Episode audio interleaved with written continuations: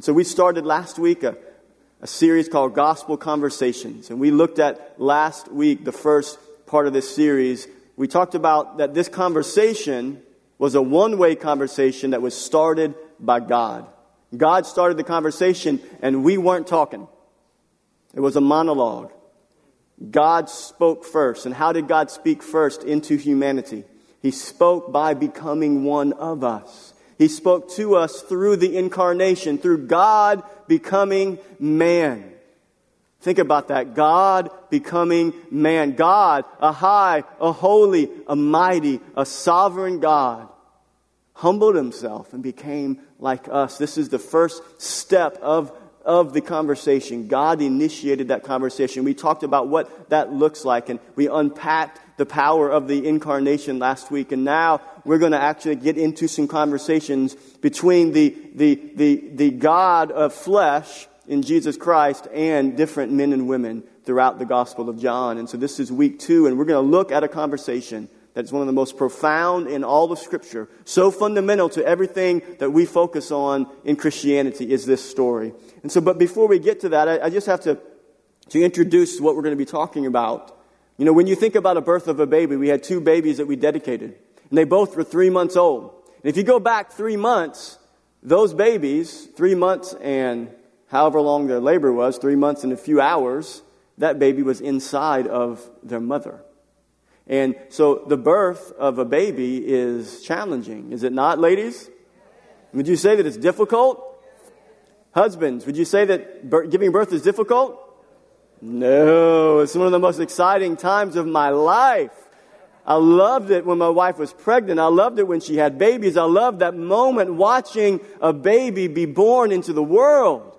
I mean, I just, I still can tell you, she has these lasting images of me during that time that just a smile just would not get wiped off my face. I'm just laughing. I'm giddy because I'm just like, this is the miracle of all miracles.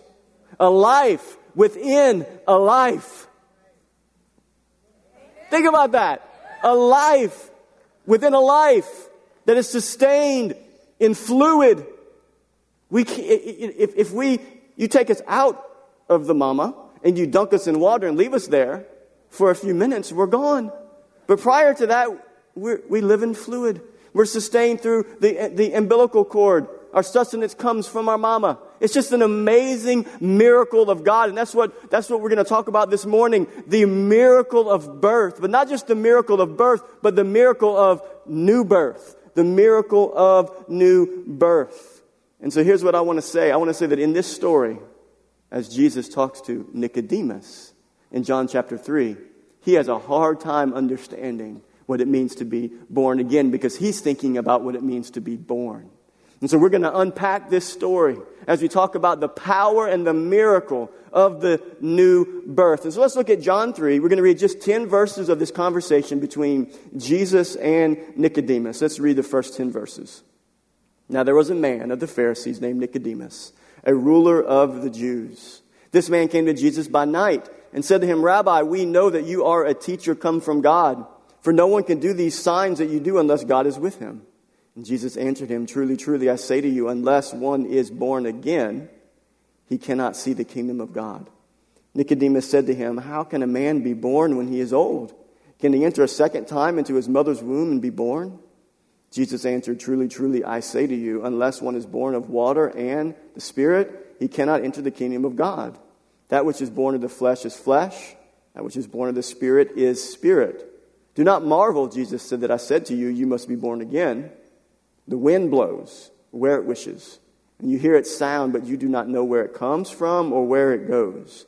So it is with everyone who is born of the Spirit. Nicodemus said to him, How can these things be? And Jesus answered him, Are, are, are you the teacher of Israel, and you, yet you do not understand these things? Are you the teacher of Israel, Nicodemus, and you do not understand these things? And this is the title of my message How can these things be? How can these things be? Nicodemus is confused. Now, who is this confused Nicodemus? Nicodemus was, as you see in the text, was a Pharisee. Now, what do we know about Pharisees? Pharisees were, were the keepers of the law. They were the most religiously committed Jews to the law. They were the experts of the Mosaic law. They were the experts of the first five books of the Old Testament. And so they knew it inside and out. They had it memorized. These were Pharisees. They, they kept the law to the extreme. They created extra regulations and rules and customs that were birthed out of the original Mosaic law for the purpose of demonstrating their, their commitment to obeying God. Now, not all of the Pharisees were hypocrites. A lot of them were, and Jesus exposed the hypocrisy when you read through, through the Gospels. But a lot of them were committed, and they, they believed that this was the way that they were to honor God by obeying the law. And by not just obeying the Mosaic law, but by going to the, to the next level and creating customs and rituals that were based upon the Mosaic law. So, this is who a Pharisee was. So, Nicodemus was a super religious man. And then, secondly, the text says that he was a ruler of the Jews. So, what this means is, is that he was not only a Pharisee, but he was a part of the ruling body called the Sanhedrin. And the Sanhedrin were, were 70 men who were, who, who, who, who, did, who kind of carried about and maintained the, the law amongst the people of, of Israel. They, they, they, they took care of the law of God and then they dealt with the, the, the, the issues within the nation of Israel. This was the Sanhedrin. And so not only was he a Pharisee, but he was a part of the Sanhedrin. And not only was he a, a, a, a part of the Sanhedrin, but Jesus says that he was the teacher of Israel. Doesn't say that he was a teacher, he said he was the teacher of Israel. So, so Nicodemus was a very prominent man. He was very influential. And he was probably very, very wealthy. So this is who Nicodemus is. This is the man that is coming to Jesus at night. And this is what we see. And so here's what we're going to do. We're going to unpack what we just read in those 10 verses, knowing who, who Nicodemus is, knowing his background. What can we learn about the gospel? This is the point of this series, gospel conversations. What can we learn about the gospel and about our Lord Jesus through this conversation between Nicodemus and Jesus? So I want to highlight the first part of verse 2 in John 3. Let's put that back up. John 3 verses 2. What does it say there? This man came to Jesus by night. He came to Jesus by night. So, my first point, the first thing we're going to pull out of this is, is simply daytime or nighttime, come to Jesus. Daytime or nighttime, come to Jesus. So, why did, Nicode- why did Nicodemus come to Jesus at night? There's really no other clues there that we can look like. It doesn't explicitly say why he came at night. It doesn't say he came at night because of this reason. But we can look at some context clues. He was a Pharisee. He was a part of the Sanhedrin. He was influential. He would have been wealthy. And so I believe that he came to Jesus at night because it would have been a risk for him to come to Jesus during the day. Because he would have been ridiculed by his fellow Pharisees. And if you look at some other context clues, you fast forward to John chapter 7, and Jesus defends excuse me, Nicodemus defends Jesus in John 7 and looks at his Pharisee buddies and, and, say, and says, Shouldn't we uh, abide by the law concerning this, this Jesus? And his Pharisees buddies say, You know that it's written that no prophet comes out of Galilee, is born from Galilee. And they look at Nicodemus and they say, Are you from Galilee too? They kind of mock Nicodemus. And so you see a picture there that would, that would have been some intimidation between him and his Pharisee buddies. So I believe that's why Nicodemus came at night. I believe he came at night because of who he was as a leader. To be seen in public meeting with such a controversial person would no doubt bring him difficulty in his relationships with his Pharisee buddies. So here's a question for you Have you ever been there in your life? Have you ever struggled associating with Christ around certain people? I've, I've been there at certain times in my life as a kid and as an adult. There's times which, when, when, we feel intimidated to associate with Christ, and here's Nicodemus. He's not sure who he is. He sees that he's doing great works and great miracles, but he's not fully convinced yet. So he's kind of unsure. So he's kind of, he's going, he's going to go at night because he's kind of fearful. But I think we struggle with that from time to time as well, even as believers, associating with Christ, letting people know that we are believers in Jesus Christ. And so if we, we shouldn't be too quick to judge Nicodemus, because I think we can struggle with that as well. So the thing to think about in this story is not the reason why he came at night to see Jesus. That's not what we need to think about. And it's not that we should think about why didn't he come during the day? That's not the point. Here's the point. The thing to think about in this story is that he came to see Jesus. That's the point. What we should think about in this story is that he came daytime or nighttime. Come to Jesus, Nicodemus. Daytime or nighttime, all of us, we should come to Jesus whenever the time is. So here's my question When is the right time to seek Christ? Always. Anytime. When is the time of salvation? Right now. If you're not a believer in Jesus Christ, you've not confessed Him as your Lord and your Savior, when is the time of salvation? Daytime or nighttime. Anytime. Come to Jesus. Pursue Jesus. This is what we see about the gospel. This first portion of this story, this is what we see about the gospel, is that at all times we come to Christ. 2 Corinthians 6, 1 through 2 says this Working together with him, then, we appeal to you not to receive the grace of God in vain. For he says, In a favorable time I listened to you, and in the day of salvation I have helped you. Behold, now, say that with me, say now. Now is the favorable time. Behold, now is the day of salvation. Daytime or nighttime, what do we do? Come to Jesus. Pursue Jesus. I think in, in our world today, we need in our church today, not just in our church, but I think in all churches, we need a return to an understanding of the urgency of Christ's call to those who are not in relationship with Him. We need a return to the urgency. Christ is calling. He has, he has initiated the conversation. He, he has come and he says, I am here. I have provided salvation. I have provided forgiveness. I have provided a way of restoration between God and man. Here I am. I have pursued. Now come. Now come. And I believe we need a return to a sense of urgency of, with the gospel. That we, we should continually plead with people to make the call to come, daytime, nighttime, whenever, come to Jesus. Respond to Jesus. Our world is broken. You, do you see it with me? We talked about this last week. Our world is so broken, and it's on display in so many ways. Our world is so broken and in desperate need of healing that can only come from Christ. You know, I, I get so, so I, I was going to say discouraged, but I, guess really it's not discouraged. It's just more, just sad when I look at the world Look at the things that they pursue. When, when, when, I see the pursuits that I see that people take through social media or I see it on TV or through movies, I just see things, pursuits in people's lives that don't know the Lord, and it's just so heartbreaking to see the path that they're on, and they believe that these are paths that will lead to peace. They believe that there are paths that will lead to, to healing in their life, internally, to be whole. Isn't that what people want? They want to be whole. They want to be complete. That's what they want. So they look for it in so many places, so many things, so many people. They're looking for it in people and in places. And what does Jesus say? Daytime, nighttime, at any time. Come to me.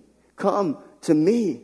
That's what Jesus said in Matthew 11, 28 through 30. He said it. What did he say? Come to me, all who labor and are heavy laden, and I will give you rest. Take my yoke upon you and learn from me. For I am gentle and lowly in heart, and you will find rest for your souls. For my yoke is easy and my burden is light. Do you hear that?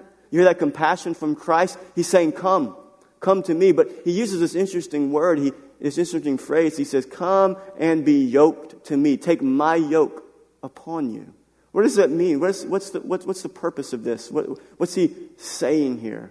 And what he would have been referencing here is what, what would happen whenever two oxen are plowing in a field. You'd have an, an older oxen, a more experienced oxen, who has plowed the field many, many times. He's plowed the field, and now they want to train a younger oxen. And I have a picture to show you what that would look like. This would be a, I don't know which one is the more uh, uh, uh, experienced oxen. Maybe somebody that knows how their horns face. I don't really know. But I just know that one of them's, one of them's experienced and one of them's not. And what they would do is, is they would put a yoke. That's what that is, that wooden contraption. It's a yoke. They would yoke the younger oxen to the older oxen. And whenever the older oxen would begin to plow the field, that wherever the older oxen would go, it would be like this, you know, this jerking thing, like the, the, the younger oxen doesn't know. And so to me, when, when I, when I thought about that, and I thought about what Jesus would have been referencing, I thought that's exactly what the world is experiencing. They are yoking themselves to so many things in this life that, that, that, that, they're looking for peace in their heart. They're looking to be whole and be complete, but they're yoked to so many things that are jerking them around that are, that, that are bringing them on this ride of, of, of pain, that, that, that they're thinking there's going to be peace there. They're thinking there's going to be hope there, but it's really just they're being yoked around. They're being pulled around. They're being jerked around. Now, with that in mind, let's go back to Matthew 11. Listen to what Jesus says. Come to me, all who labor and are heavy laden, and I will give you rest. Take, take my yoke, not the world's yoke not the world's ways. Take my yoke upon you. And what does he say here? Learn from me. Learn from me. I want to teach you the ways of peace. For I am gentle and lowly in heart, and you will find rest for your souls. For my yoke is easy and my burden is light. Isn't that good? That's what Jesus is saying daytime, nighttime. Come to me, be yoked to me. And so I want to say this to all those who have never been yoked to Christ. You never come under the authority of Christ to be yoked, connected to Him. Come to Him. And if you're a believer here today and you have stepped out from under that yoke of Christ and, you, and you've lost your rest and you've lost your peace, come to Christ. Quit trying to do the Christian life on your own. Quit, quit, quit this idea of I'm moving on from the gospel. I got saved. I'm good to go. Now I'm going to move on from the revelation of the gospel. No, it's the gospel in the beginning, it's the gospel in the middle, and it's the gospel that sustains me all the way to, through until I meet Christ. We stay yoked to Christ. When we are yoked to earthly things, it's difficult to find rest for our souls. The things of this world that claim to bring rest for our souls are really only hard taskmasters. Jesus is saying, unhook yourself from false sources of peace and rest. Yoke yourself to me, because I am gentle and I'm not a hard taskmaster, and I will teach you the pathways of peace. Amen?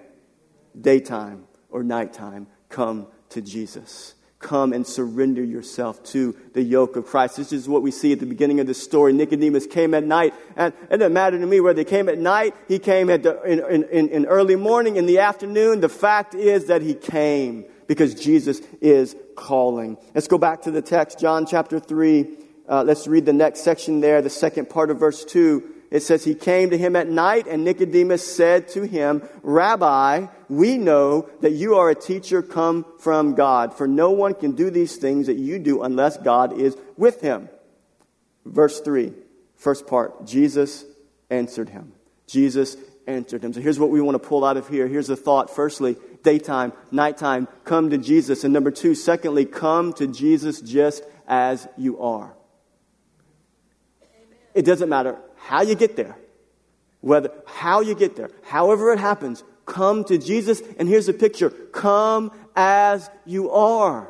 Come as you are. We're going to unpack this. I'm going to explain what that means. Come as you are. Do you see what's interesting here? Nicodemus says, Rabbi, he speaks in the terms of honor to Jesus. He called him a teacher. That was a very, that was a term that Nicodemus would have been called. So he calls Jesus by the same uh, term of honor. He says, Rabbi, we know that a teacher, you're a teacher, come from God, for no one can do these signs. He's seeing the miracles and says, You have to come from God. Because no one can do what you're doing unless they're from God. And listen to the next part of that phrase Jesus answered him. Did Nicodemus ask a question or did I miss something? Did he ask a question? I didn't see a question. Did you see a question? He didn't come and say, Rabbi, how can we know that you are from God? He didn't say that. He said, We know that you're from God because you're doing all of these works. You have to be from God because no one comes from God unless, no, no one can do these signs unless they are from God. And Jesus answered him. So here's what I want to tell you. Here's what I see in this section is that Jesus knows our questions before we ask them. He's not waiting for us to have all the answers figured out before we come to Him. We come as we are, daytime, nighttime. We come at all times and we come with our questions. We come with our concerns. We come not having it all figured out. How many of you here this morning, when you got saved, you had it all figured out? That'd be nobody in here, right? How many of you have ever had life figured out completely. Not even the greatest theologian that's ever walked the planet has life completely figured out. That we come as we are. And I love that Jesus answered him. What was he answering? He was answering a question that he knew was in the heart of Nicodemus. Let's go back. This is John 2. This is right before the story of Nicodemus. This is the end of John 2. This, this actually should be the beginning of the story of Nicodemus. Listen to this. Now, when, when, when he, Jesus was in Jerusalem at the Passover feast, many believed in his name when they saw the signs he was doing.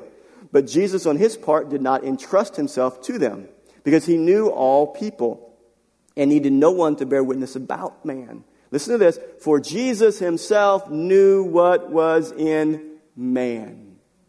And then it says, Nicodemus, a Pharisee, came to Jesus at night. Jesus knew what was in man. And here's the picture. Nicodemus comes. He doesn't come with a verbal question. He comes by his presence. He comes and, and, and he tell, he declares to Jesus, you must be from God. And Jesus probes all the way down into his heart. And we're going to see the answer as we, as we move on in, into this story. What was Nicodemus really after? But, but here's the point. Jesus cares enough to care about what you care about. Do you believe that? Here, here's, here's what I saw the picture is this is that the seeker, who is God, is seeking the seeker.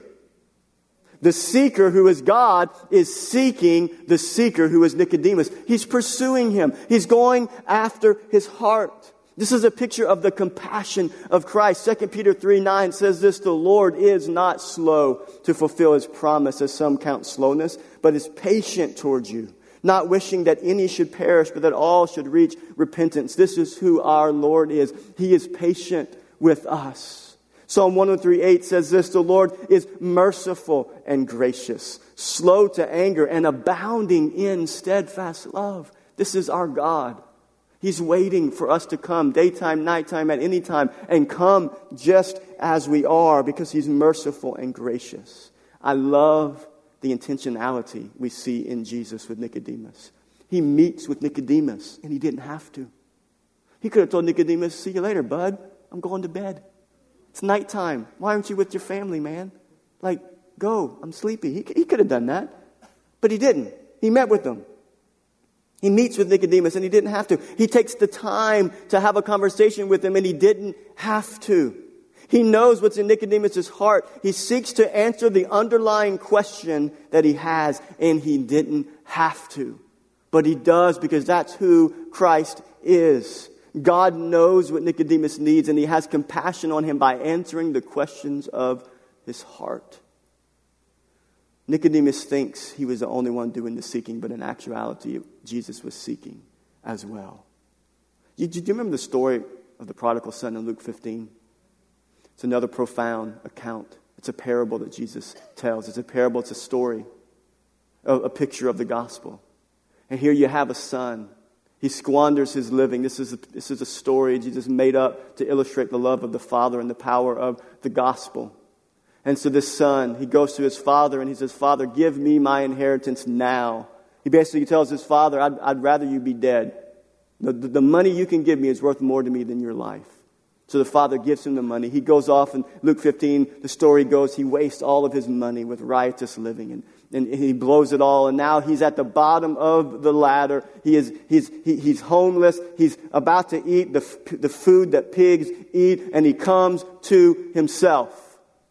Now, when he comes to himself and he realizes in a moment, I have it better at my father's house.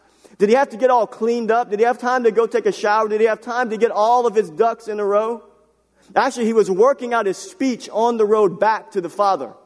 He's saying, This is what I'm going to say. This is how I'm going to say it. And you know what the picture is? You know what happened? What it says in Luke 15? It says that the Father saw him afar off and began to seek him, began to run towards the Son. He didn't have his speech. He tried to get his speech out of his mouth. And the Father said, No, no, no, no, no. Get the best robe, get a ring, get sandals put it on his feet. My son who was lost is now found. The seeker was seeking the seeker, was pursuing after because he's full of compassion. And so just like the, the prodigal son came to Christ as he was, so we should come to Christ as we are. The gospel is a call to come to Jesus, daytime, nighttime. Come to him. and come just as you are. Jesus already knows who you are. He already knows who you are. He already knows your questions. And you know what? He already knows your sin. You know, we, we think we can hide things from God. He already knows your sin. He already knows your weaknesses. He knows your frailty. You know, I was thinking about this point with, with my kids. We can often relate to God like our kids relate to us. You know, our kids think that we don't know. You ever experienced that with your kids? They think you don't know. Have you seen that commercial that's been playing during the NBA Finals? I've been watching the NBA Finals. And um, so they have this commercial with Chris Paul, and they're advertising the Men in Black movie that's coming out. You seen the one with Chris Paul with the eyes behind his head? Have y'all seen that? Isn't that creepy? So you got the actor that's back there talking to Chris Paul, and so they're basically looking at each other, and Paul is saying, I see you, and the actor's saying, I see you, I see you, I see you, right? Isn't that the picture of what moms tell you when you're growing up? A mom has eyes in the back of her head. He, he, she sees everything. And this is what I think happens. The kids, our kids think that, that, that, that we don't know that we don't see. And so sometimes our kids will be fearful to come to us. And we really, we just want what's best for them. We want them to, we want them to be healthy. We, we, we, we, we want them to pursue God. And if they've made a mistake, we want them to come to us, right? I don't want my son or my daughters to go some other place. I want them to come to me. Why? Because I love them with all of my heart. And I want them to come just as they are because I've been there. I've experienced it. I know what brokenness is. I know the pain of sin. I know what it's like to run from God. I know what it's like to make bad decisions. Anybody ever made bad decisions? And I think that that's what we do with God sometimes. Even as believers, we think, well, I just really can't come to Christ. I can't come bring my burdens and my concerns and my cares because I've just really blown it. The gospel is for you. It's for you. You, you come at all times. You come if you don't know Christ, you come if you know Christ. And most importantly, you come as you are. You come with your issues. You come with your struggles. You come with your fears. You come with your fears. Just as I am, I come. Amen? I want to read the lyrics to the old hymn, Just as I Am, written by Charlotte Elliott in 1835. Listen to these words Just as I am, without one plea, but that thy blood was shed for me and that thou biddest me come to thee, O Lamb of God. I come, I come, just as I am, and waiting not to rid my soul of one dark blot. To thee, whose blood can cleanse each spot, O Lamb of God, I come, I come. Just as I am, through tossed about, though tossed about with many a conflict, many a doubt, fightings and fears within, without, O Lamb of God, I come, I come. Just as I am poor, wretched, and blind, riches healing of the mind. Yes, all I need in thee to find, O Lamb of God, I come, I come. Just as I am, thou wilt receive. You'll welcome and pardon, cleanse and relieve. Because thy promise I believe, O Lamb of God, I come, I come. Just as I am, thy love unknown has broken every barrier down. Now to be thine, yes, thine alone. O Lamb of God, I come, I come. Amen daytime or nighttime, come to Jesus. That's what we see in this story. Nicodemus came, and he came with his questions Come to Jesus just as you are. So the question now is why? Why come to Jesus at all times? And why come just as you are with your questions, your concerns, your fears, and your worries and your doubts? Why? Third point, because Jesus knows what we need. He knows what we need. He knows what we need. Have you ever told somebody what they needed to hear, not what they wanted to hear? You ever seen that, that young man playing a sport, or a young girl playing a sport, and they love it? They're so passionate. They love basketball. Let's say they love basketball, but they're four foot two. And you're just like, okay, let me break it to them. They're, they're not coordinated. Brother Freddie, have you ever had to have that conversation with somebody? It's hard. They're passionate. They, they love basketball. They love whatever sport they want to be a part of. But you gotta, you gotta have a conversation because you know what they need. They want to hear something else, but they need something. Uh, maybe it's somebody singing. You ever heard somebody, you know, they have the whole American Idol show was based upon that. So we could laugh, unfortunately, laugh at people like myself who can't sing. I took it personal. That was me. That was me on that show. You would have been, you would have been laughing at me. Shame on you. I was laughing too. I was laughing too. But, but, but what, what does somebody like me who's who could possibly be deceived about my singing ability, what do I need to know? Not what I want to hear, that I'm amazing and awesome, I have it all together, I have an amazing voice. What I need is for Simon Cowell to look me in the eye and say, you are, you are the worst singer that I have ever heard in my entire life. Because that's what he would say. Because they needed to hear that. Jesus knows what we need. Why do we come to Jesus daytime or nighttime or at, or at any time? Why do we come just as we are? Because Jesus knows what we need. Let's go back to the text, John 3, the first, the second half of verse 3. Let's start there. Truly, truly. Now Jesus is going to answer the question. He says, Jesus answered him, and here's what he says Truly, truly, I say to you, unless one is born again, he cannot see the kingdom of God. Nicodemus said to him, How can a man be born when he's old? Obvious question. Can he enter a second time into his mother's womb and be born? Jesus answered, Truly, truly, I say to you, unless one is born of water and the Spirit, he cannot enter the kingdom of God. That which is born of the flesh is flesh, and that which is born of the Spirit is spirit.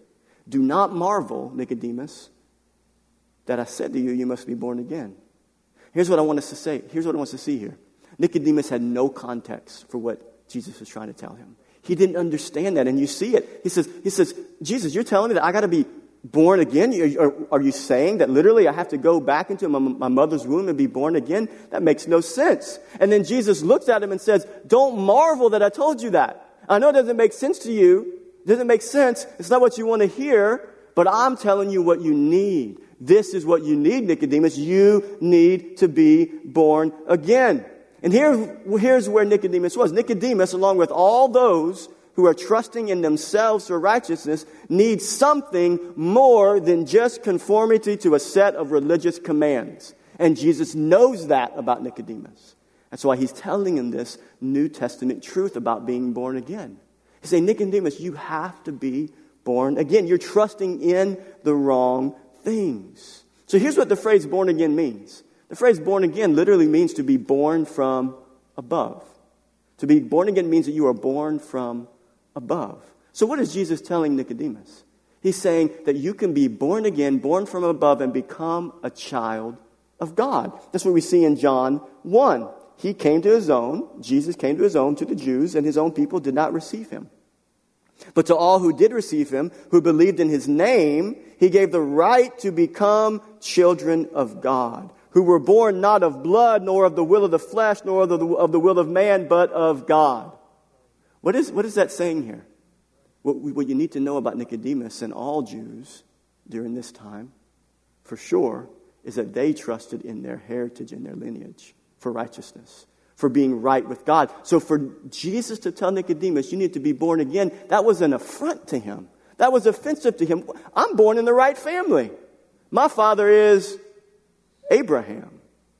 I've come from the right seed. What do you mean I got to go back into my, to my mother's womb and be born again? That, that, that, that's offensive to me. Nicodemus would have thought, why do I need to, to be born again to enter the kingdom of God? I was born into the right family to be entered into the kingdom of God because my, my father is Abraham. Nicodemus, listen, Nicodemus is a picture of the person who is trusting in something other than what God requires. Nicodemus specifically was trusting in his physical and spiritual heritage and lineage for righteousness. Someone might say, well, people don't do that today. I would say it happens all the time. You have people, you have people who say, well, it was my parents' faith. It's my grandparents' faith. Or I got baptized as an infant in church. Or it's just something I've, I've inherited. And, and, and there, there, are people who believe that they're okay with the Lord because they, they, their parents went to church, their grandparents went to church. It's just something that they did. It was just a religious experience, and they were born into the right family. This is what Nicodemus was thinking. But here's what I want to say there is no such thing as an inherited relationship with Christ. Just because your parents were Christians and your grandparents were Christians, your aunt, your uncle, your brothers, your sisters, just because you went to church does not mean that you became a Christian by osmosis. How do you become a Christian? You believe. You believe. You come to Jesus daytime, nighttime. You come as you are and you believe in Jesus. And this is what Jesus is trying to get Nicodemus to see. He's trying to get Nicodemus to detach himself from his trust in his heritage and his legacy, that he is the seed of Abraham. He's trying to get him to detach from any source of spiritual strength towards righteousness apart from Christ. So we, we can't place our trust in anything other than Christ for salvation. Can't place trust in heritage, in baptism, in wealth, in good works, in church attendance, in generosity. None of those things can we place our trust in. Being born again means we die to every earthly attempt at reconciliation with God. And this is what Jesus is telling Nicodemus. He needed to hear this. He needed to hear this. Do you remember the conversation in John 8 that Jesus had with the Pharisees? They were upset at Jesus because of the miracles he was doing. They were upset at Jesus because he was saying that he could forgive people. And so the Pharisees in John 8 begin to have this conversation with them, with Jesus. And they tell Jesus, Our father is Abraham. Because Jesus is talking about his father and how he comes from his father. And then Jesus looks at him and says, Your father is, is the devil. You come from your father, the devil. Because if you came from Abraham and you were following what Abraham followed, you would believe in me because Abraham believed in me. Abraham looked ahead to my day. And so they, they, they thought he was blaspheming. And so ultimately, Jesus eventually said that before Abraham was, before Abraham existed, I am. And so that, that says that they picked up stones that day to throw at Jesus to kill him. Same Pharisees that Nicodemus would have been associated with. And this is what Jesus knew Nicodemus needed to hear. You have to leave all of your trusts, all of your other trusts, all the other things that you're leaning on, Nicodemus. You get to place all your trust in me. And here's what we need. Here's what we need. 2 Corinthians 5 17. Therefore, if anyone is in Christ, he is a new creation. The old has passed away. Behold, the new has come. All of this is from who? Is it from our heritage? Is it, is, is it our inherited faith? Is it our good works? Is, is, is this where the new creation business comes from? No, all of this new creation business, the old passing away, the new coming, all of this is from God, who through Christ reconciled us to himself. And so this is what Jesus knew Nicodemus needed. And he knows that's what we need. Day or nighttime, we come to Jesus. We come just as we are because He knows that what we need is to be born again. We must be born again. And so Nicodemus says, How can this be? How can this be? And here's what I want to tell you. How can it be? How can somebody who is spiritually dead be brought to, back to life? How, is, how can it be that somebody who's addicted to drugs or alcohol, who's enslaved to sexual sin, how can it be that somebody that wants nothing to do with God how can it be that somebody maybe is an atheist? How can it be that, that, that somebody who wants nothing to, to do with God can be born again and pursue him, pursue him with all of their heart? How is that possible? How can that be? Number four, because salvation is a miracle of God. Because salvation is a miracle of God, not man. Okay, that was your, your praise break, your clap break. That was the moment that you, yeah, this is it. But here, no, no, no. I, I know why no one clapped because I've been preaching for a little while. You're tired, you're hungry, my belly's growling. But I actually know why we didn't respond. Because we, we, we, don't really see it as a miracle. Why, why don't we see salvation as a miracle, really? Because we see it as something we do. We do. People walk an aisle, they pray a prayer. Okay, they did that. They didn't do that. God did that in them. Salvation is a miracle of God. You don't pursue God on your own unless God seeks you first. So we don't see it as a miracle because we don't think it's a miracle. We think we're, you know, we're kind of cooperating with God. God does his thing and I'll do my thing and we're going to we're going to work it out. That's works righteousness. It's a false system of belief. Salvation is a miracle of God. Listen to what Jesus says. This is just crazy. If Nicodemus wasn't confused already, Jesus tells him, You got to be born again. He says, How is that going to happen? You got to enter into my mother's womb again? And Jesus says, Okay, I'm going to explain it to you. Listen to this. The wind, it blows where it wishes. You hear its sound, but you don't know where it comes from or where it goes. So it is with everyone who is born of the Spirit. Nicodemus said to him, How can these things be? Jesus answered him, Are you the teacher of Israel, and you, yet you do not understand these things? What is Jesus trying to communicate to Nicodemus with this analogy about the wind? That salvation is God's work, not man's. Salvation is God's work, not man's. Salvation, being born again, is a miracle of God. He's saying to Nicodemus, Nicodemus, you can't add anything to this. You can't add anything to salvation. There is nothing you can do to make this happen.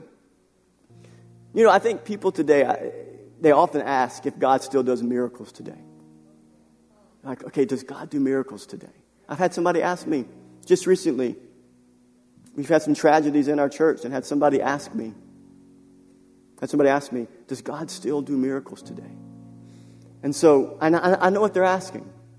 They're asking, does God still heal today? Because here's, here's, what, here's what we see. We see, we see some people are healed and some people are not healed. And they want to know, why is this person healed and why is that person healed? A, a lot of times you answer difficult questions like that by stating the obvious. The person that was not healed, it wasn't because they didn't have enough faith. It wasn't because they didn't pray enough or believe enough. You guys know that? There's no system of belief you can adopt for yourself while you're praying for your loved one and believing for their healing that's going to get it done for you. It's God. So when we come to God, can He do a miracle? Absolutely. So here's my answer. Here's what I told the person that asked me Yes, God can heal today. And He does. He does miracles. But here's what we do when we come before the Lord we come with an open hand. We come, we say, Lord, I'm not God. I don't know, I, I don't know what your will is in this situation. I come and I ask, God, my desire is that this person would be healed, that there would be a miracle. I come with an open hand and say, Lord, move in this life. Please move in this life. We come surrendered in prayer. That's prayer. We come say, God, this is what we request. The rest is up to you, Lord. But here's the disconnect. Here's what I think we get mixed up is that we don't think salvation is a miracle. We don't think salvation is a miracle because, because we are only thinking about miracles when it comes to our physical life. And so when we're praying for when we're praying for hear me, when we're praying for miracles today, it's because we, we want our physical bodies healed. It's because we want our physical situations to be changed. And yes, we should do that. The book of James says that if there's any sick among you, call for the elders of the church and anoint them with oil. Pray the prayer of faith. Believe and pray. But you know what the scripture says in Psalm 103, 15 through 16? As for a man, his days are like the grass. He flourishes like a flower of the field. For the wind passes over it and it is gone, and its place knows it no more. What does that mean? It means that we're all dying. We're, we're, we're like the grass of the field. We fade, we die, we wither.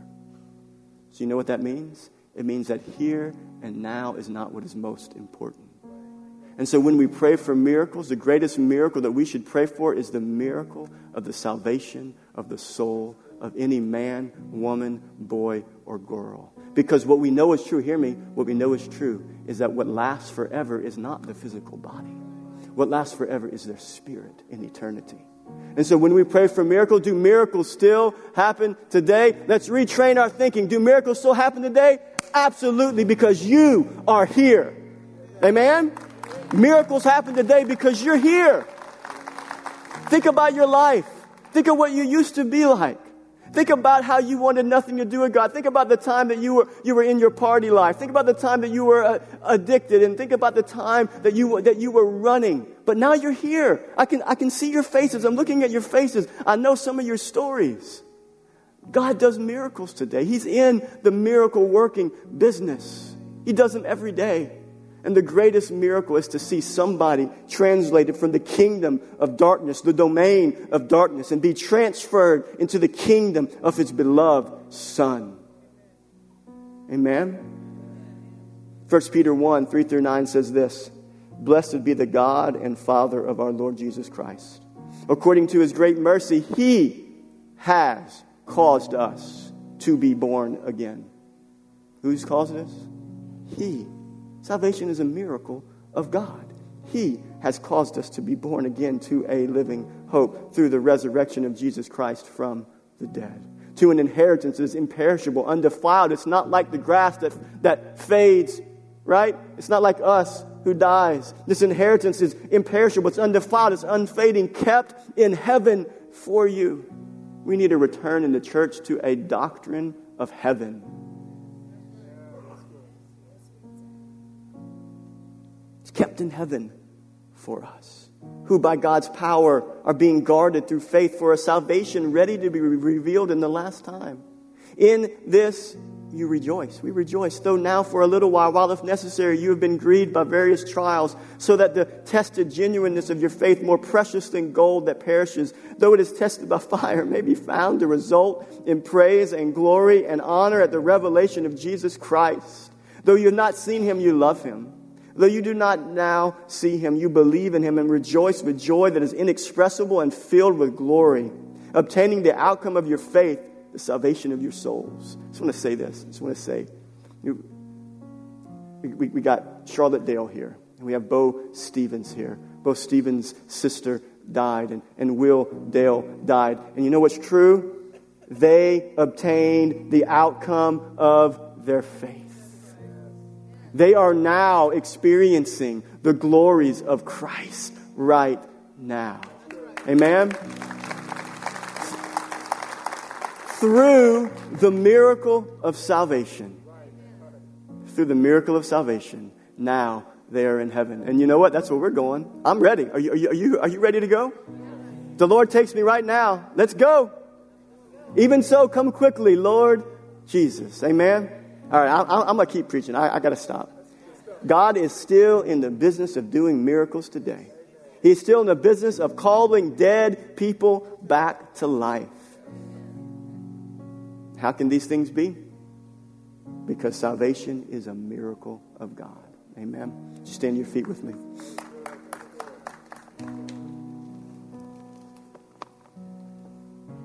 Amen. Salvation is a miracle of God. There's some of you here today, you need that miracle. You need the miracle of the new birth. How can, how can somebody be born again?